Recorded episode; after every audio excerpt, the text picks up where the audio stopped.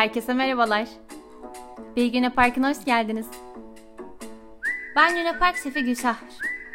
Bugün Luna Park'ta size dünyanın farklı bir yerindeki yaşamın nasıl olduğundan bahsetmek istiyorum.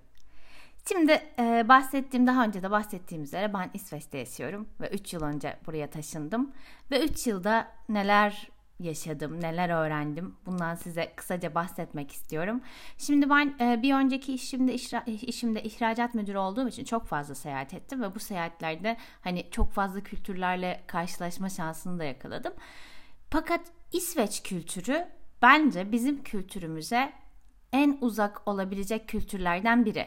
Şimdi şöyle ki en önemli farkı mesela bizim kültürümüzden benim kapımda kapı zili yok. Yani biri istediği zaman ay Gülşah ben geldim deyip kapıyı çalıp bana gelemiyor. Kapının pasaport pas pas kodunu bilmesi gerekiyor. Ondan sonra anca ben ona vereceğim. O önceden planlamış olacak, gelecek, girecek. Yani öyle çat kapı kavramı kesinlikle burada yok. İkinci bir şey e, bizden yine çok farklı olan evlerde buluşmuyorlar. Yani hani e, bir şey yapılacaksa dışarıda yapılıyor ve bu yapılacak olan şey genelde bir aktiviteye bağlanıyor.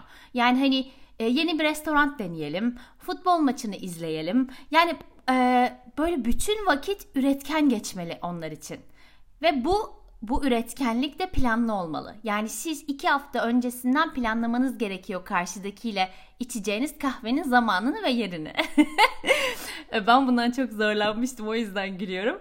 Daha sonrasındaysa e, tamam bu planı yaptınız, e, görüştünüz. Çok tatlı bir şeyleri var. Ben bunu çok seviyorum. O görüşme sonrasında bir şey yaptıktan sonra karşı taraf mesela diyelim ki e, bir yemek yediniz ve siz davet ettiniz gibi karşı taraf size küçük bir teşekkür mesajı atar.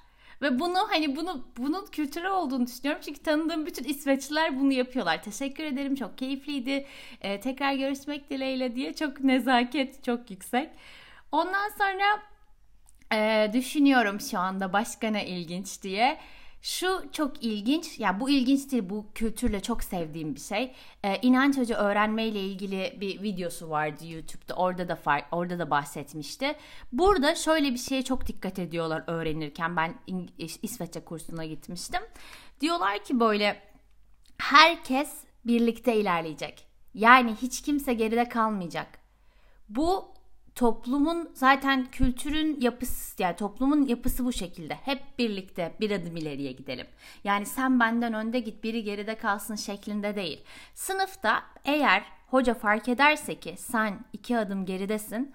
Hoca gelir senle özellikle daha fazla ilgilenir ve senin seviyenin herkesle aynı olduğundan emin olduktan sonra ilerler. Bu da yine e, toplum bilincinden geliyor. E, başka şöyle bir şey var yani e, hangisi iyi hangisi kötü tartışılır tabi bu herkesin alışkanlıkları. Ama ben burada şeyi çok özlüyorum Türkiye'deki bu hani hadi dediğim gibi hemen buluşalım hadi geleyim ay evde misin çat kapı. Bunun burada olmaması çok sıkıntılı e, ve şey e, arkadaşlık kavramlarında da yani bizim gibi o sıcacık böyle iç içe girelim birbirimizin hayatında çok daha fazla olalım gibi bir şey yok. Herkes mesafeli.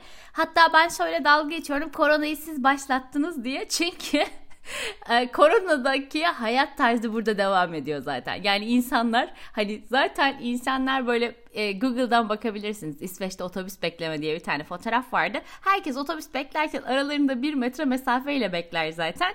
Şu andaki de yani koronanın etkisiyle hani hayatları normal devam ediyor. Bu konu çok uzar uzar gider. Daha daha sonraları bundan çok bahsederim. Herkese iyi günler dilerim.